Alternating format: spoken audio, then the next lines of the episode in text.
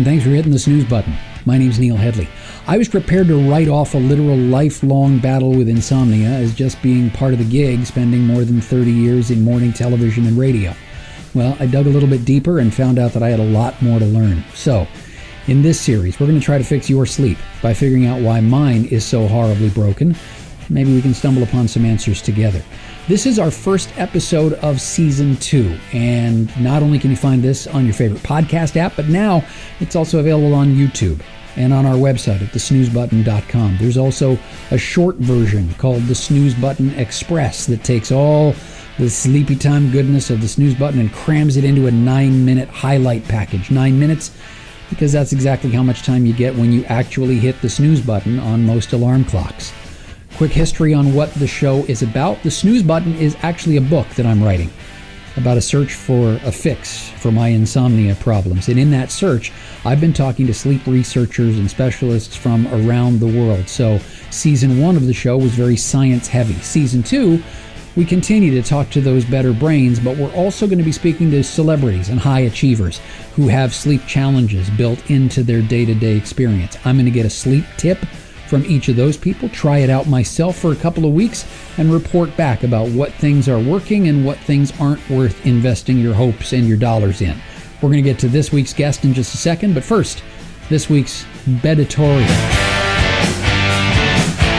Yeah, something new we're playing with on the show because although I'm not a sleep scientist, heck, I don't even play one on TV, I do spend an obscene amount of time talking to sleep researchers and specialists. And one of the things I keep hearing from that community is that there seems to be a level of frustration with communicating the results of scientific research to the general public. There's almost this thing of people's eyes glazing over, like the tryptophan from every Thanksgiving dinner they've ever had in their whole life is kicking in right now, or the same look that most husbands get about 76 seconds into your average rom com. You know the face. We've seen it through the COVID 19 pandemic, and the pandemic itself has led to a pet irritant of mine that has nothing to do with COVID at all.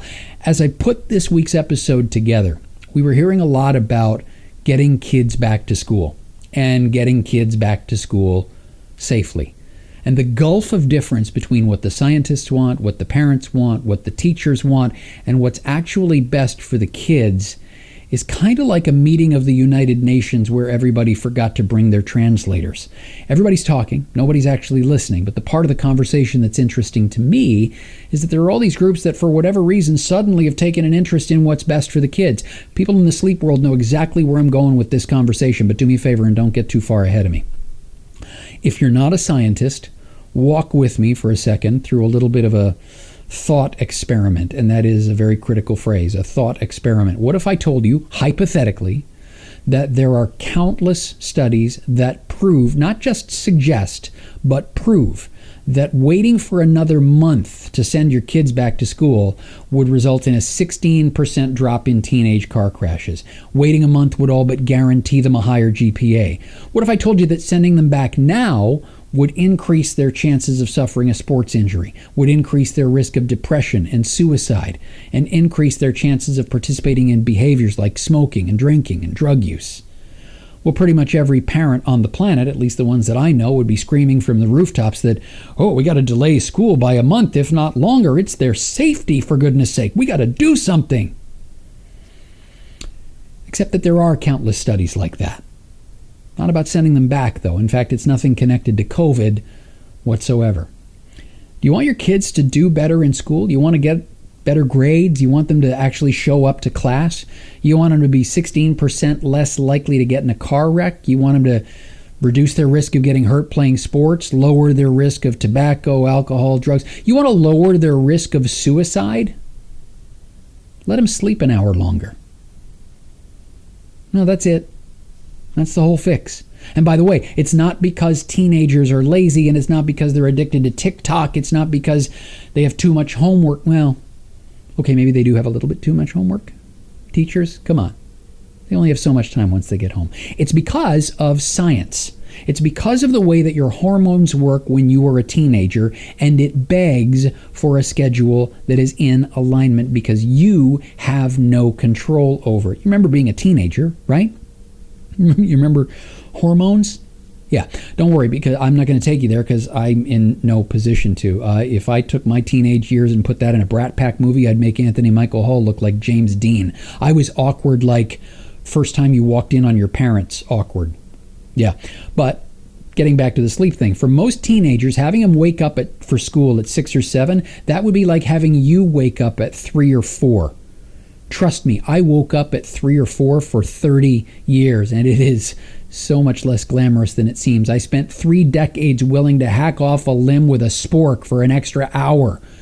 So, for a teenager, optimal bedtime, somewhere around 11. Optimal wake up time, somewhere around 8, maybe even later. And that's wake up time, not be at school ready to go time. Let's be clear. You make them wake up earlier than that, the science says they're more likely to get in a car wreck. The science says they're more likely to get hurt on the playing field, more likely to smoke, drink, do drugs, more likely to see a hit in their grades, and they're more likely to suffer from depression and more likely to think about suicide. That's not hyperbole, that's science. I'm going to put the links to the science on our website at thesnoozebutton.com. But if you're a school administrator or a parent with teenagers in school, here's my question. How many more seconds of this do you need to listen to before you get angry enough to demand that someone makes a change because they've made choices that are making your kids more likely to think about suicide? They say you are always best to start new things among friends. And so it is with that in mind that we figured that it would be a good idea for the very first guest of season two of the Snooze Button to be our friend Dr. Seema Khosla, the medical director of the North Dakota Center for Sleep. Uh, she's board certified in 117 different things. she's kind of a big deal. And for some reason, she had time to spend. How are you? I'm good. How are you? You're giving me way too much credit as usual. Yeah, I am. Uh, no, I'm not. It's okay. Uh, so congratulations, right? Season two. Thank you. Yeah, and there's this part now, which is going to be weird to get used to, but you know. Yeah, I don't like it. Did you like it when Good Morning America called and asked you to do it? on the phone with the Good Morning America people going, "Do I really have to be on camera? Really?" Because I don't. I don't know. It's. I don't like it. I don't know. Can I take? Can you take the brown M and M's out? Is that possible? Can we do that? Um, no. Listen, I'm glad you're here. We got a lot of stuff to cover, uh, but of course, season two, every show will begin the same way that all the episodes of season one began, which is that same infamous question that everyone loves so much: How did you sleep last night? I'm ready for it. Are you? Yeah, I actually did not sleep well last night. Oh. I did oh. not. So what? I'm looking forward to sleeping really well tonight. Okay, so when you don't, what do you do about it? Do you just kind of write it off and, and hope to do better the next night? It depends. If it's a weekend, I definitely sleep in. Huh. Like a hundred percent. Even though you know, because I, I I'm trying to preserve my sleep hours. Right. You know, and so to me, my sleep hours impact me more than maybe shifting my circadian rhythm a little bit. And so I always want to capture, you know, enough sleep hours, even if it means that I'm going off my schedule a little bit. Sleep debt's a thing, right? Can people it's, catch up on the weekends? Eh, you know, I mean, it's better than not catching up, right? Is it as good as getting consistent sleep through the week? No. Is it better than just consistently getting five hours? Yeah. Interesting. Okay, so um, while we've all been locked up and the show's been on hiatus for it's got to be close to six months now, I'm assuming that in the science of sleep world, uh, that that has continued to chug along, or has it? Because you can't really have people into a sleep lab, can you? We can now. Oh. We are doing a ridiculous amount of COVID mitigation. So we started pretty early, right? Because we had to really be thoughtful about what we were doing, right? We want to keep our patients safe and we want to keep our staff safe. And so we look at the mechanism of COVID, right? The aerosolization. So we said, hey, our favorite toy is a CPAP and it is an aerosol generator. So how can we reduce the risk? So we have viral filters, we have these closed circuits for CPAP so the air doesn't escape in the sleep lab. You know, we um, t- talked to the engineer and really ramped up how often the air is exchanged in the lab. Um, all of our staff have been vaccinated. We have lots of PPE. You know, so we really just we really just want to keep people safe. Are the people that are coming into the sleep lab are they doing extra PPE beyond what? Because I'm trying to think. I mean, the electrodes on your head and a CPAP on top of that. There's no more room left on your noggin to put anything else. So that's probably the limit of it, right? Well, we asked them to wear a mask as much as I can during the setup, right until they put the thing under their nose. Interesting. Yep. Huh. And so we're, we just really want to be like, we want to be respectful for what's happening in the world, right? And and part of that is respecting how important it is to diagnose and treat a sleep disorder. So if we look at the data that's come out out of New York and other meta-analyses, um, there seems to be an association with sleep apnea and worse COVID outcomes.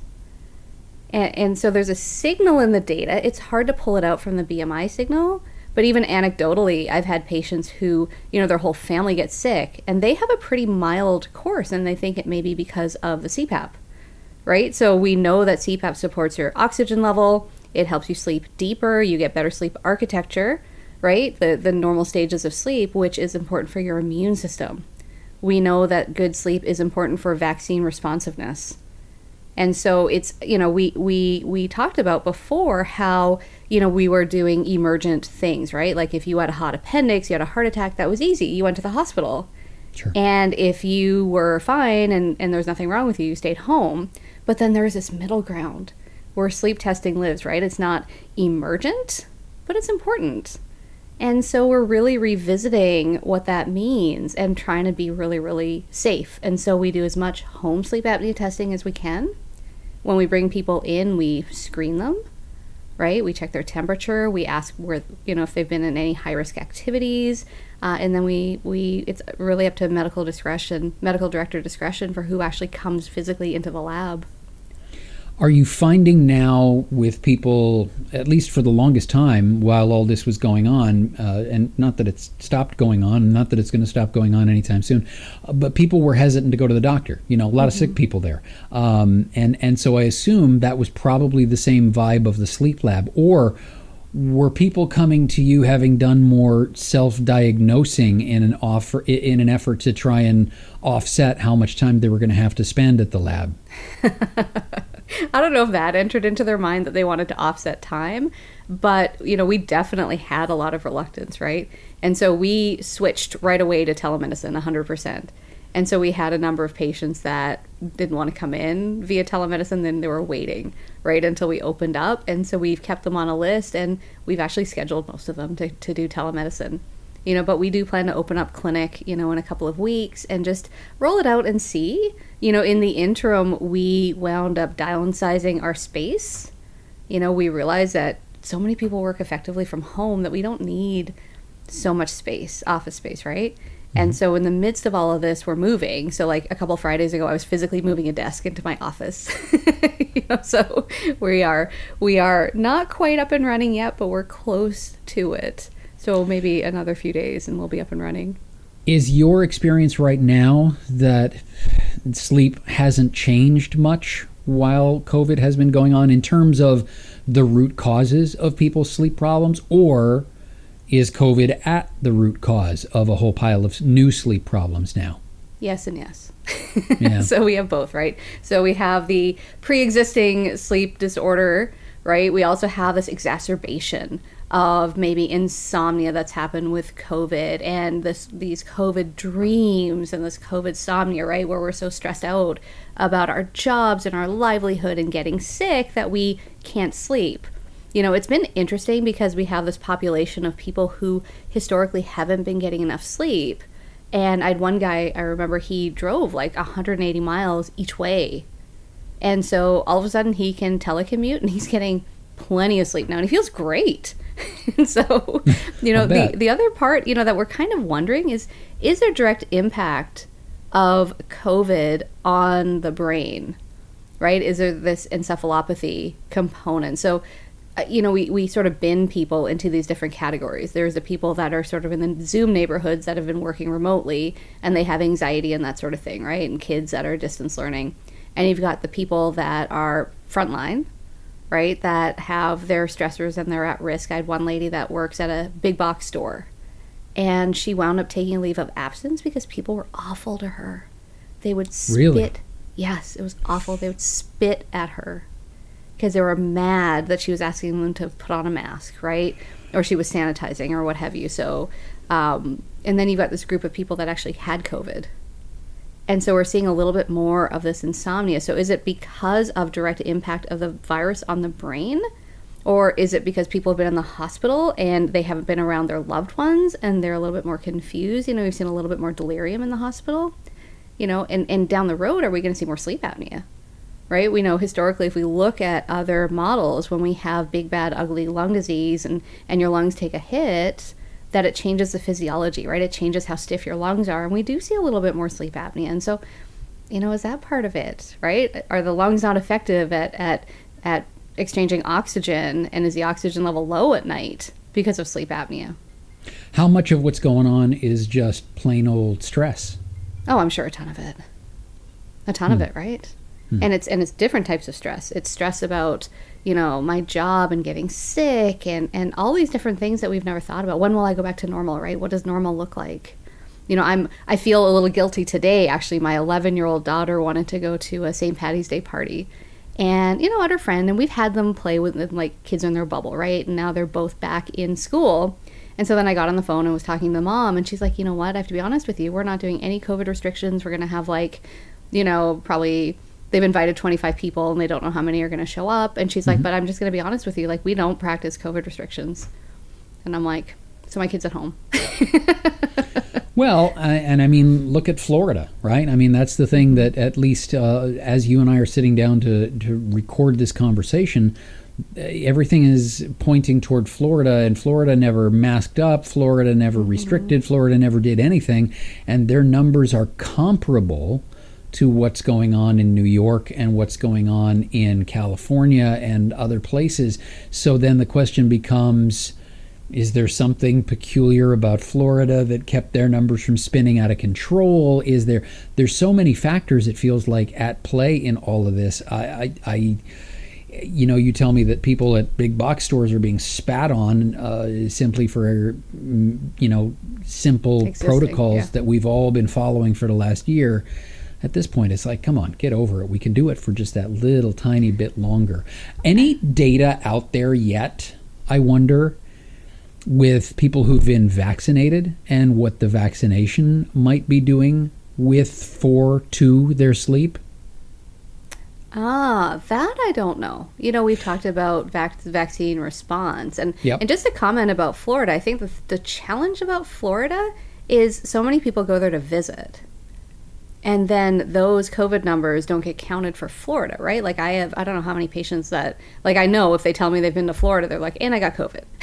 Like it's just sort of part right. of the conversation right? And uh, and, and so I don't know how they're accounting for that. But I mean, you know what's funny is that I haven't heard a single person bring that up yet in all the coverage that there's been about Florida. But you're right; it is it, it's a sorry if you're listening or watching in Florida, you're a tourist hotspot, and so mm-hmm. maybe that is why the Florida numbers haven't spiked because you go to Florida, you go there for a week, maybe 2 mm-hmm. weeks. By the time you've got COVID, you're already back home. Right. By the time you're testing positive for COVID, you're already home again. And so right. you're right. It doesn't show up in Florida's numbers. That's fascinating. I didn't even yeah. think of that.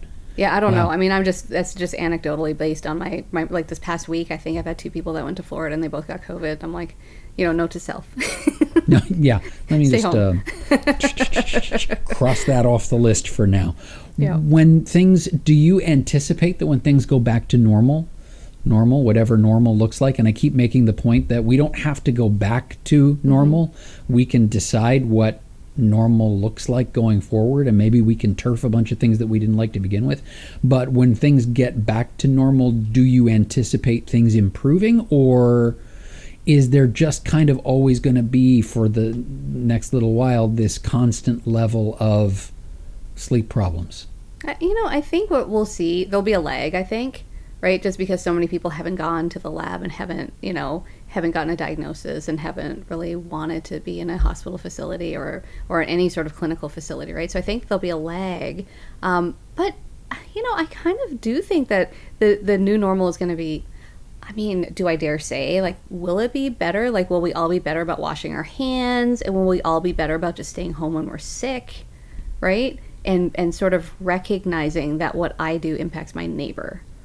I saw right. a, a, message on a, a, Reddit, a subreddit today, in a place that's uh, I know near and dear to your heart, Calgary, um, where they were saying, uh, "Gosh, I, I'm starting to think about a mask being part of my day to day going forward, even after all of this is in the rearview mirror, much like it is in some other parts of the world. Mask is just part of what you wear, like shoes. When you go outside, you put on your shoes, you put on your mask, you hit the door. Um, so it's interesting to watch that idea develop because I don't know that a lot of people have been talking about it yet. But then there is this idea where you're seeing the numbers of people who are hesitant to get the vaccination in the first place.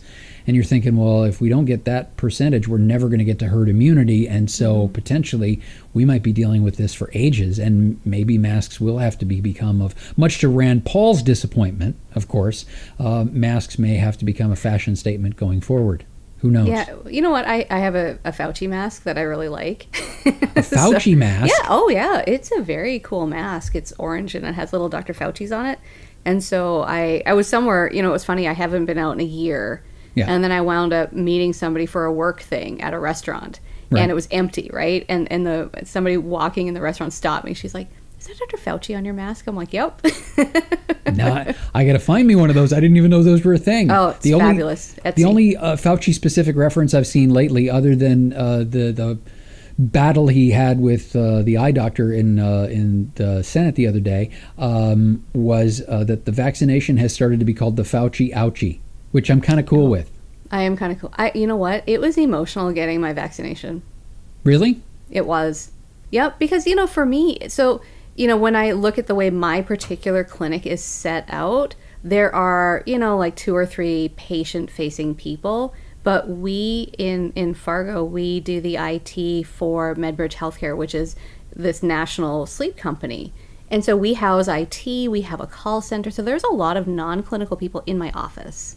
And I didn't want to see patients until it was safe because it's not fair, right? Because Sure. like the three of us or four of us would be eligible to get the vaccine, and so it's not fair to like traipse all these people into clinic and potentially expose a ton of people that aren't that aren't clinical, right? And so um, it, it just happened to work out really well in North Dakota. I, I will say, out of all of the things that North Dakota has done, they've done a really good job with vaccination.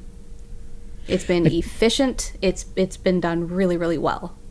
Yeah, I think places are either doing great at it or they're doing terribly at it. And then, of course, uh, we could go down the whole side road of vaccination and how COVID is be is disproportionately affecting certain populations. How the vaccine is only getting into the arms of people outside of those certain populations.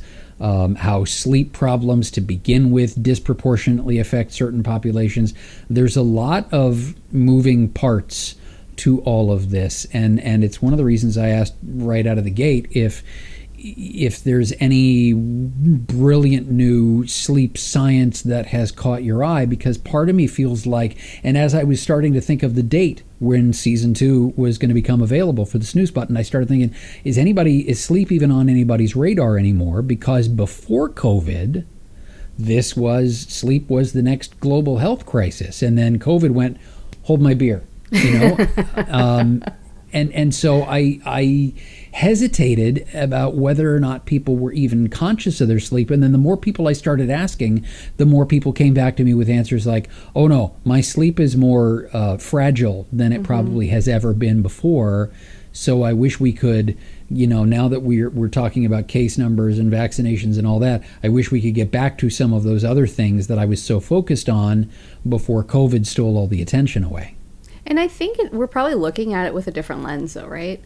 Like my clinic is full of people that are like, I can't sleep. COVID's. I had, I one lady. I had to write a letter to her boss, you know, just because with with COVID they put all this extra work on her, and she just physically did not have like enough hours in the day to sleep because of all these added duties because of COVID and then stress and all this. I had to write a letter to her boss to be like, hey, you know what? Sleep's really important, and you need to let her get adequate sleep hours. That's it. How do those letters go over? Do you know when they're received if you have to put something like that together? so far so good yeah you know because i think i think sometimes it's something that people have difficulty articulating and oftentimes it's met in, in this very dismissive manner yeah well i wish i could get more sleep too right Sure. i don't want to work nights either but when you already have a sleep disorder and then you're effectively adding another sleep disorder in, in terms of insufficient sleep it, it's exponential, right? You feel that much worse. You're that much more susceptible. And some people are fine doing night shift, for example, and other people are not. You know, the average sort of lifespan of a light of a night shift work is 10 years before they either get sick of it. But then you see these people that have done it for 40 years and they're fine.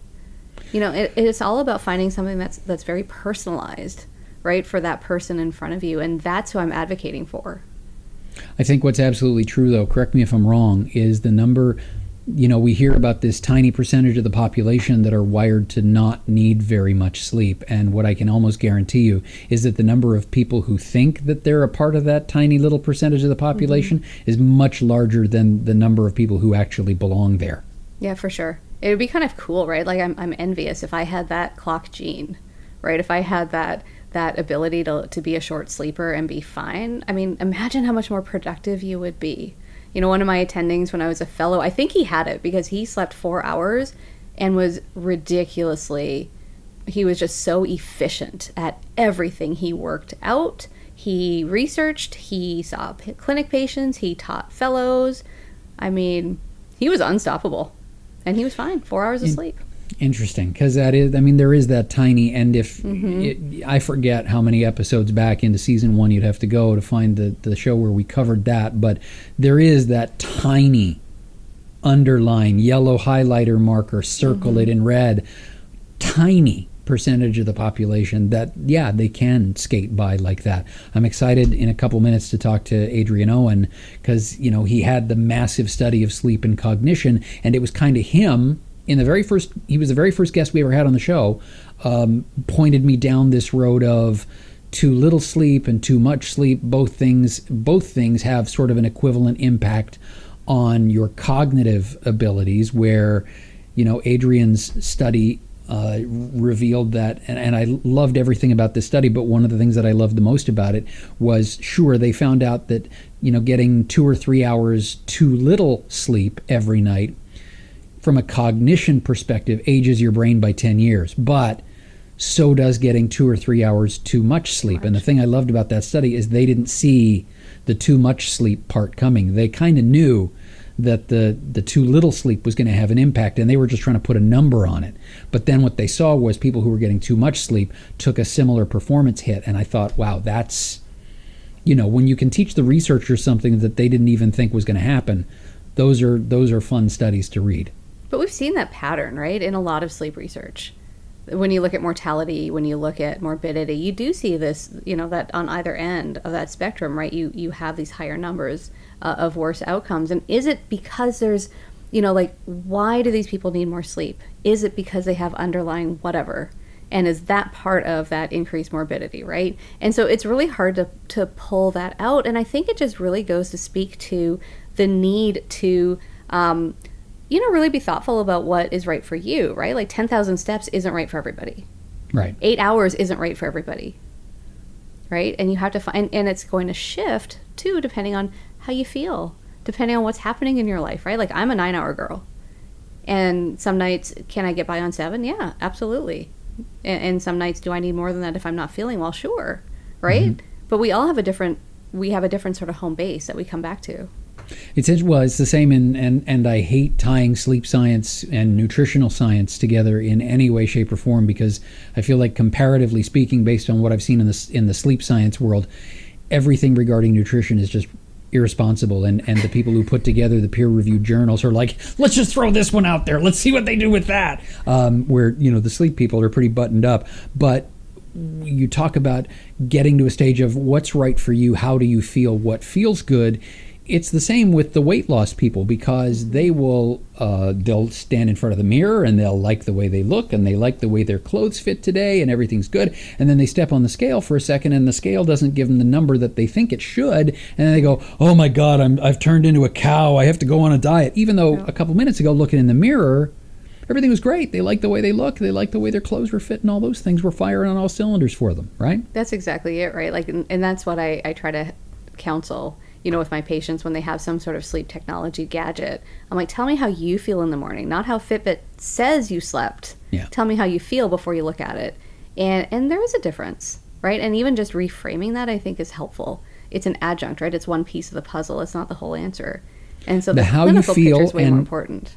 and uh, all of the other things that come along with it are kind of top of mind for me because that's the other part of season two is gathering tips from people and testing them out myself and i'm glad you brought that part up about how you feel and the various other bits and pieces of it because moving forward on season two a very important part for me of gauging whether or not different things are working or are not working is where I am from a cognitive perspective. So we're going to chat with Adrian Owen in a second about that. But I want to thank you for making room to uh, help us kick off season two. Thanks for this, my friend. Of course. Thank you. Always good to see you.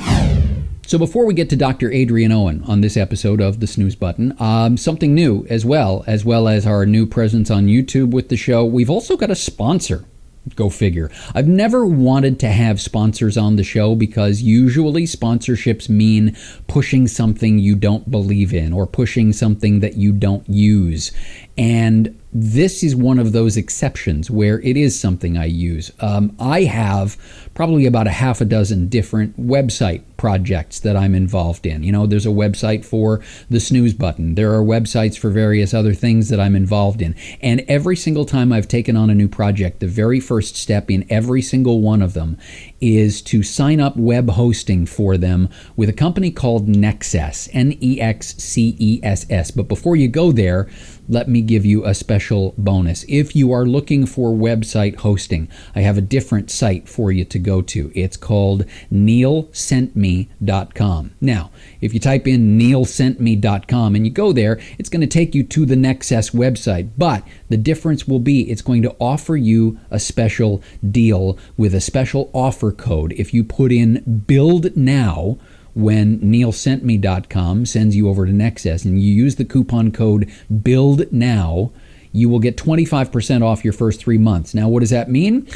The same package that I use, for example, for all my website projects, normally the price is $19 a month for what they call managed WordPress hosting. And WordPress, of course, you know what WordPress does. If you're a person that hosts websites, WordPress is tremendous and does all kinds of amazing, wonderful things. Now, what you get with that 25% off means you're paying $14.25 a month for your first three months with 24 7 support from people who actually give a rat's ass about what your particular challenges and problems might be, all those different things. So check it for yourself. Don't just take my word for it, although the fact that every single project that I'm involved in right now, step one is using Nexcess for my web hosting.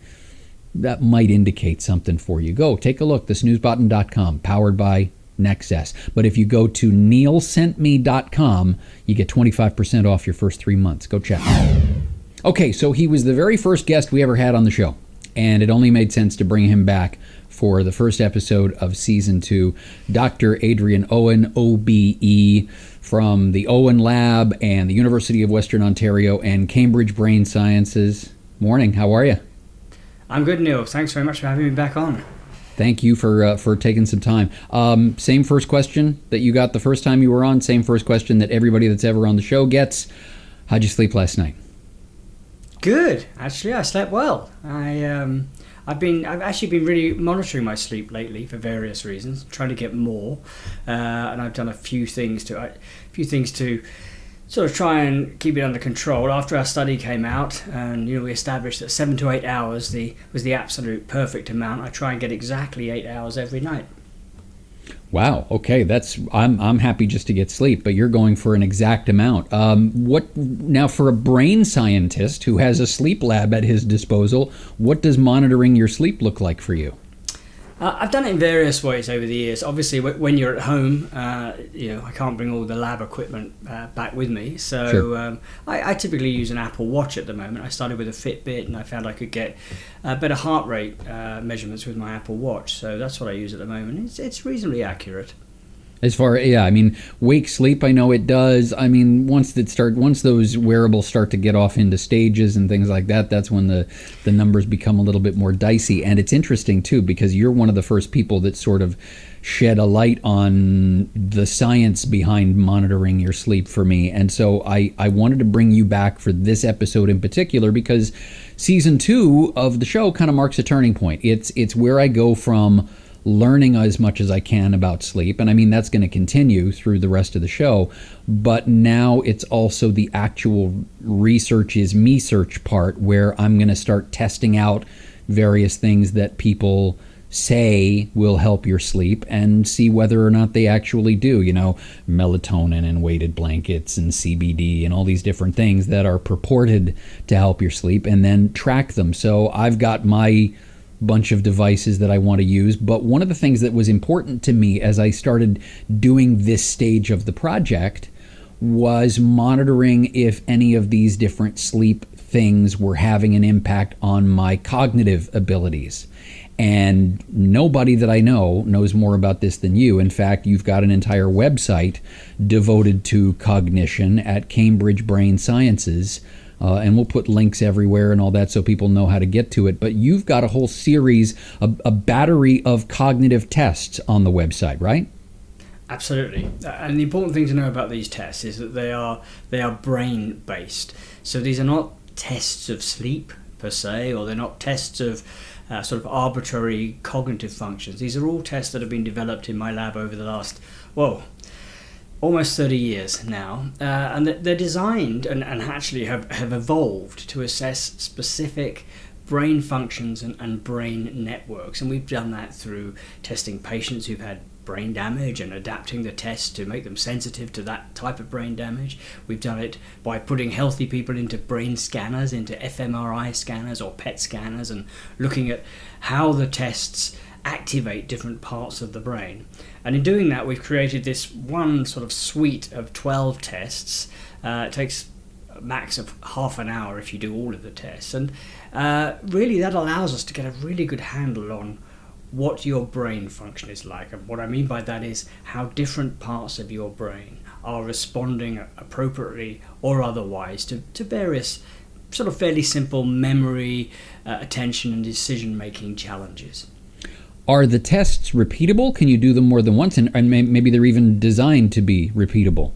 Yes, I mean this is one of the things that we, that uh, we've always taken on board as as as we develop these tests. I mean many sort of standard neuropsychological or cognitive tests just have one version or maybe four versions, and that means you can basically do it four times until you know all the answers and and you know you can't use it in the long term. So our tests all uh, they generate novel problems on the fly. So actually, if you repeat the test, you'll never see exactly the same problems again. Uh, that means we have very, very uh, low practice curves. It means that people don't generally get much better over time. There's obviously a, an initial practice effect, and that's to do with just getting used to what you're doing. But after that, uh, you can go on test yourself many times. In fact, we have several members of the public, for reasons that I don't understand, have uh, tested themselves upwards of 500 times on the, on these on these tasks. Wow.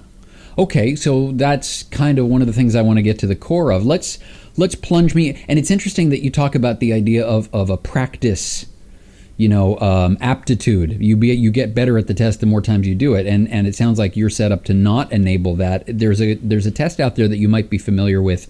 Not related to sleep at all. It's that Harvard test um, of unconscious bias yep. that people started talking about a lot after the George Floyd story popped into the news. And people were saying, well, you may have biases that you're not even aware of. Go take this test that Harvard put together. But what people found is that, you know, they would see the results and more often than not they didn't like the results and so then they took the test again and sure enough by taking the test again and knowing what to expect their score got back to a place where they were more comfortable with it because they were able to manipulate it. But it sounds like what you've got, I can't game the system. So for for my purposes, my hypothetical, let's use this one. Let's use uh, one of my favorites now, melatonin.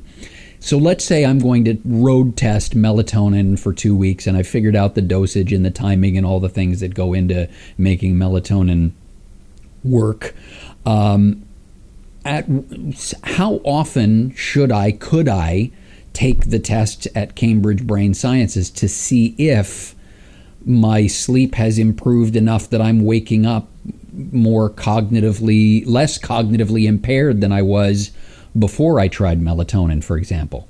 Right, that's a this is a really perfect example, Neil, of the sorts of real life experiments that we like people to do. And this is exactly the reason we've set up cambridge brain sciences. It's you know we're agnostic about whether any of these things work um, but we like people to test them. We like people who've got an idea or uh, want to just you know find out whether something like melatonin will improve their sleep. We want them to go ahead and use cambridge brain sciences to test that. So you know what i would do is obviously you need to get a baseline and we encourage people to do the baseline at least twice. And that speaks to your previous comment about you know this issue of, of getting used to the test and once you know what the test is is actually trying to assess it can make a difference to performance. And we actually want to iron that out. It, it's a it's a well known thing in all cognitive tests that once once you sort of get it, you, you do tend to improve a little.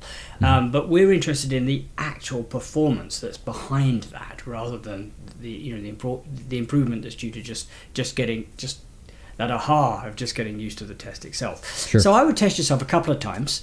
Uh, you can do it on consecutive days. It won't make any difference because the tests will won't generate the same problems over again. So if you do it the next day, you know you'll be familiar with what you have to do, but uh, you won't be particularly assisted by uh, seeing the same problems again.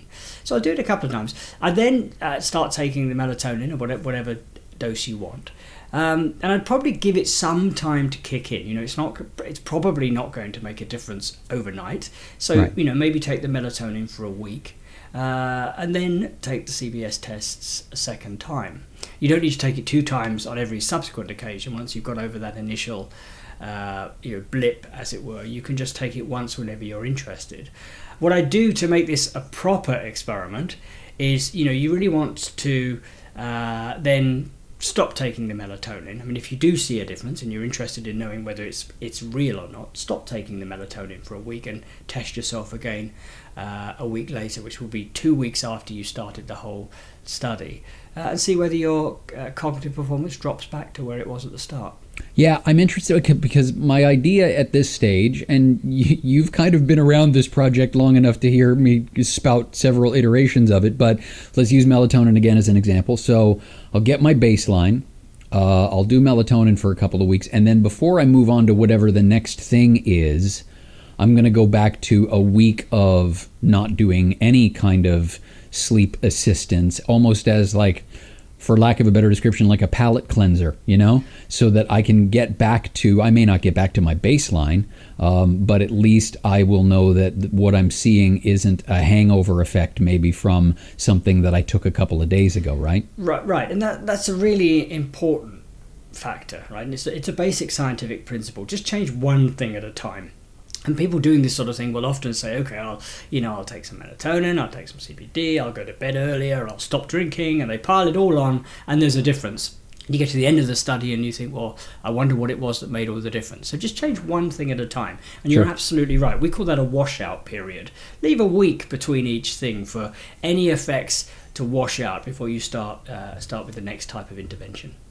Well, I love that somebody with your credentials has signed off on sort of my, my approach to this. This is important to me because one of the things, I mean, one of the things I've learned in doing this show and, and speaking to so many researchers and scientists is, and, and I keep making this point that the sleep research and science seems to be pretty buttoned up and seems to be marching down a path um, you know, your massive study that you did of sleep and cognition threw you a curveball that you did kind of didn't see coming. That getting too much sleep has the same impact on your cognition as not getting enough sleep. But for the most part, you don't see surprises come out of sleep research because everyone seems to be pretty rigorous about the details. Whereas in the nutrition world, you'll have five studies about cholesterol or caffeine that come out over the course of the same week, and they all contradict each other because I feel like maybe those are more geared toward I don't know selling products or something uh, that they're not worried about over on the sleep side. You know what I mean?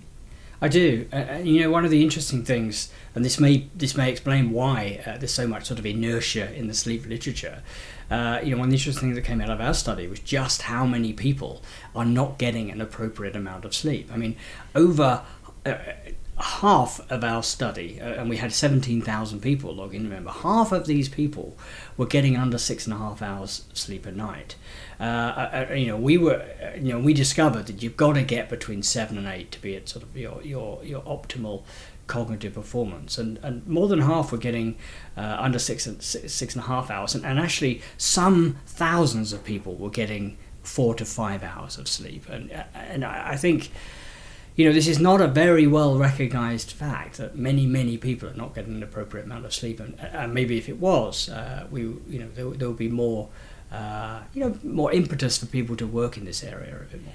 I keep telling people that before COVID knocked it off the front page, sleep was about to become the next global health crisis because it impacts so many people in so many ways. You know, in case you missed Adrian's first episode on the show, we talked about this idea, and I'll invite you to go back and check it out. But we talked about this idea that cognition is such an important piece of this, not just because of cognitive decline and Alzheimer's and all those things, but because cognition is something that is important to your life maybe a couple of hundred times a day, right? Oh, absolutely. I mean, the, best example is, is decision making. You know, one of the things that came out of our huge sleep study was that the thing that was really impaired by too little or too much sleep was decision making. Your memory actually is fine. So, you know, if you're worried about remembering your mother mother-in-law's name because you've only had 4 hours sleep, don't worry. It'll probably come to you. You'll be fine. But decision making was really profoundly impaired, and that means it, big decisions like shall I buy a new car, shall I get married, shall I get divorced, these sorts of things, but also the sorts of simple everyday decisions that we make hundreds of times a day. You know, shall I go and get a drink? Do I have time to get the shopping before I got to pick up the kids from school? Um, if I'm going to, you know, mail a letter, am I going to? What am I? Do I have all the the, the, the, the things I need? Do I have a stamp? Do I have an envelope? Do I know who it's going to? I mean, we are continually making small decisions throughout the day. And it was that sort of decision making that was that was affected by too little or too much sleep. Well, and my favorite piece of decision making um, is now a good time to make a lane change on the highway. You know, That's, yeah, right. You know, you think of how many decisions you make while you're out driving your car. Um, everything from remembering to you know I, oh i'm going to decide to hit the indicator before i make the lane change. Oh i'm going to decide all these different things about something as simple as changing lanes but cognition plays a massive factor in all of that. Um, sound decision on my part to have you back for episode one of season two. Adrian thanks for making room. I'm going to make sure that the links to cambridge brain sciences are everywhere that people can find it and find the tests uh, and and i appreciate your input on this going forward as well. Thank you Absolutely. It's a pleasure. I very happily keep in touch with your progress, Neil. Please tell me how it all goes. And that's a wrap for our first episode for season two of the Snooze Button podcast. Uh, you can follow us on your favorite podcast app. You can subscribe on our YouTube channel. If you go to our website at thesnoozebutton.com, all kinds of links and bonuses there, including ways to get in touch with our panel of sleep experts. If you've got a burning question that you would love to ask a sleep expert about, there are ways there to do that. Also, ways to rate, review, support the show. It's all waiting for you at thesnoozebutton.com. Till we get together next week, my name is Neil Headley. Hey, Get some sleep, would you?